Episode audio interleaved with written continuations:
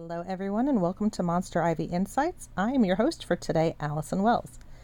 And I wanted to talk for a few minutes with you about working in a team. Now, as an author, it's a solitary job, right? You sit at your computer, your notebook, or whatever you're using, and you type out your your book, your article, your whatever it is that you happen to be working on, and you're by yourself. You're not in a office with other people you're not in a big team building type of environment.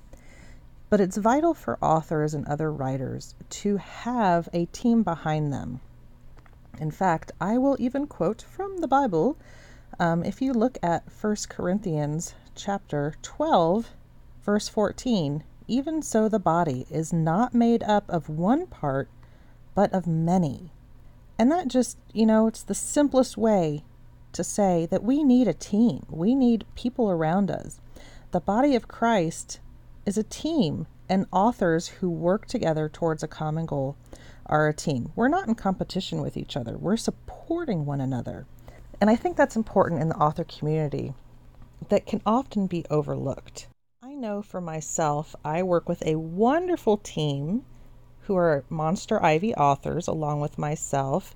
Uh, they work on the podcast with me. We've got Christiana and Sarah, and we have guest stars come in and talk to us because we want to build each other up and we want to support one another. One of the best ways we can do that is by buying each other's books and leaving reviews, promoting each other on our social media platforms and to people that we talk to about all the bookish things. But another thing that we can do is just encourage one another.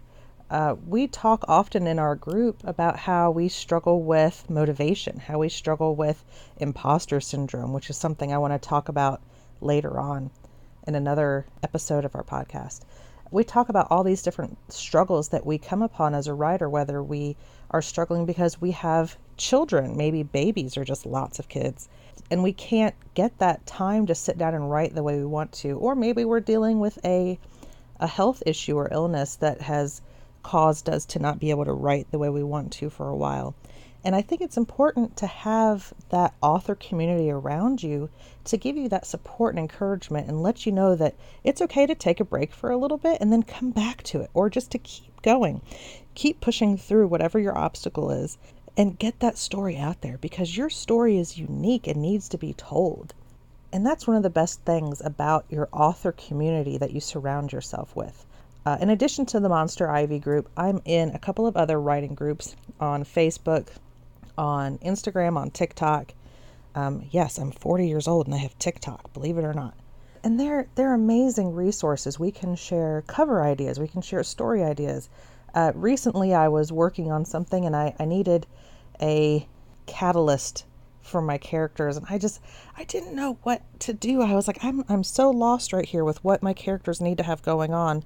And I asked a group that I'm in and they were very quick to say, "Oh, what about this? What about this? What about this?"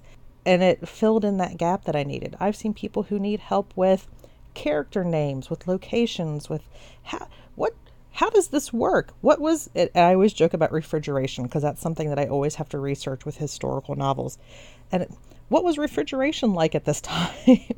or any number of things that, you know, you go to your community and you can ask a question and you get an answer, whether it's about traditional publishing, self publishing, something that to do with your story.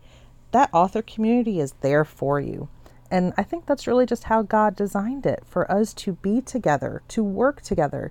We might all be writing separate things, but we're writing them alongside one another.